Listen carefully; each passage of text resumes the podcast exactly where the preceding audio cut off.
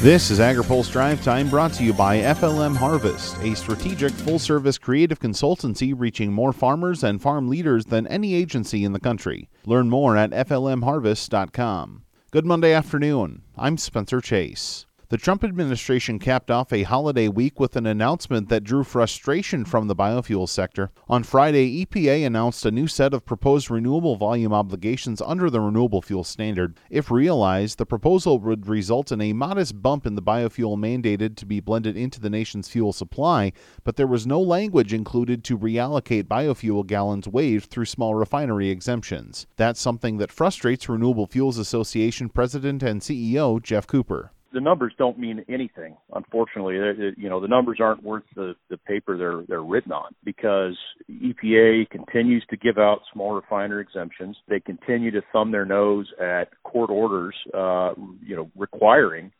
that they restore lost demand. And, and so we can't put any stock or faith in those numbers. They're virtually meaningless until EPA does something to address small refiner exemptions President Donald Trump had reportedly called for a look into the waivers after a recent trip to Iowa, giving Cooper some optimism. We were very hopeful that EPA was going to address the small refiner exemptions in this proposal. They had a perfect opportunity to do that. We felt like the president heard us uh, on June 11th when he was in Iowa. Now, Cooper wonders what happened.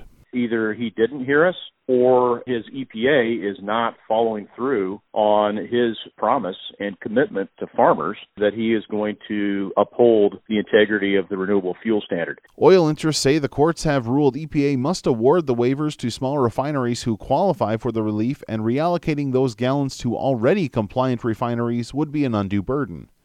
The deadline for input on a wildlife management decision is right around the corner. AgriPulse's Ben Nuelle has more. Western producers and environmentalists have just a few days left to offer comments on a U.S. Fish and Wildlife Service proposal to delist the gray wolf. FWS is proposing to delist the gray wolf from the Endangered Species Act based on species recovery since 2011. Ethan Lane with the Public Lands Council says numbers show the species has recovered, but lawsuits keep getting in the way. These are now court challenges that are really kind of based on minutia. We want to make sure that the agency has the, the, the is empowered to use good data, good decision making and on the ground knowledge to make the best decision for the species. And, and a lot of times, that's not federal management. A lot of times, those state agencies have a lot more know how on how to manage a species, and giving them the authority to do that is in the best interest of that species, as well as the producers that have to interact with it. More than 100 scientists sent a letter in early May to Department of Interior Secretary David Bernhardt objecting to the delisting proposal. Wolf biologist John Vucetich says, quote, Issues that arise in recovering wolves, such as concern over conflicts between wolves and livestock, are all quite manageable, and wolves shouldn't be delisted because it's a politically expedient solution to these conflicts. End quote. According to FWS's website, the range wide gray wolf population exceeds the combined recovery goals for the northern Rocky Mountains and western Great Lakes populations. The comment period ends Monday, July 15th. For AgriPulse, I'm Ben Nuelle.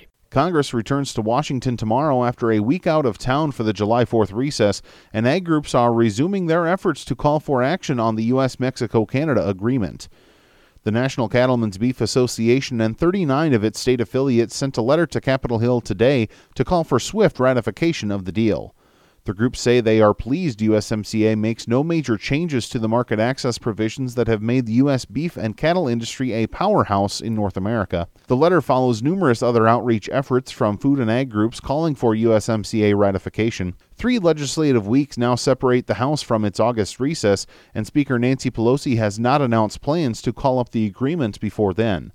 That would push consideration into the fall, which will also be time to avoid a government shutdown at the end of September. Now, here's a word from our sponsor. Today's AgriPulse update is brought to you by FLM Harvest, a strategic full service creative consultancy proud to reach more farmers, farmer boards, and food and commodity associations than any agency in the country. Learn more at FLMHarvest.com. That's all for today's drive time. For more agriculture, trade, environment, and regulatory news, visit agripulse.com. Reporting in Washington, I'm Spencer Chase.